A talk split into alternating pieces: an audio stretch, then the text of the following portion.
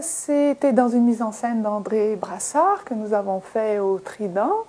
Alors, euh, si on parle de ce qu'on appelle des pièces d'époque, là, donc ça se passe au XVIIIe siècle, euh, ce qui a été intéressant, ben, c'est sûr, travailler avec Brassard, c'est toujours euh, merveilleux, plein d'idées et en même temps extrêmement rigoureux. Donc, c'est un plaisir du début jusqu'à la fin.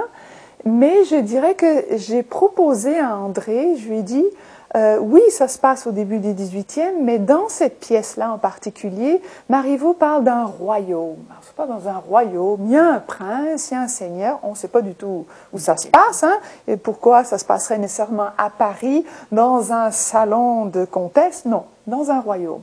Alors j'ai eu l'idée de prendre le XVIIIe siècle, qui est une période merveilleuse, autant pour les vêtements d'hommes que pour les vêtements de femmes, mais de l'orientaliser.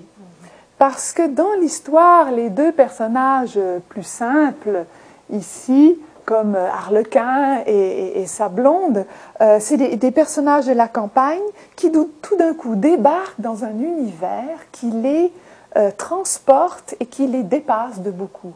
Alors qu'est-ce qui pourrait faire qu'ils trouveraient ça étonnant?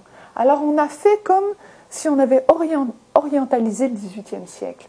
Et ce n'est pas quelque chose ni même complètement inventé, parce qu'au XVIIIe siècle, on a des tableaux des ambassadeurs européens qui vivaient en Turquie, qui vivaient à Venise, et qui effectivement portaient des espèces de turbans, euh, des robes de chambre étranges, des tissus chamarrés, des vestes peintes à la main, etc.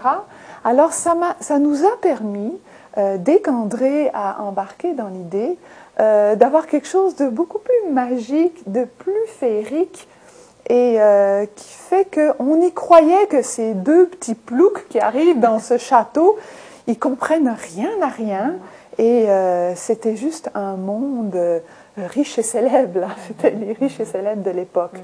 Donc, euh, c'est pas parce qu'on fait 18e qu'on est obligé de, travailler de façon stricte. On peut mêler.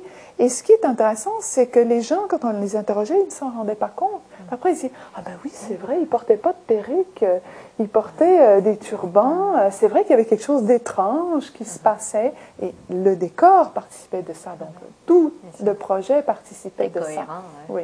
Et j'avoue que j'ai eu énormément de plaisir à travailler. Euh, j'adore l'Orient. Et le 18e était lui-même fasciné par l'Orient, les étoffes, etc. Donc il y avait comme une sorte de cohérence.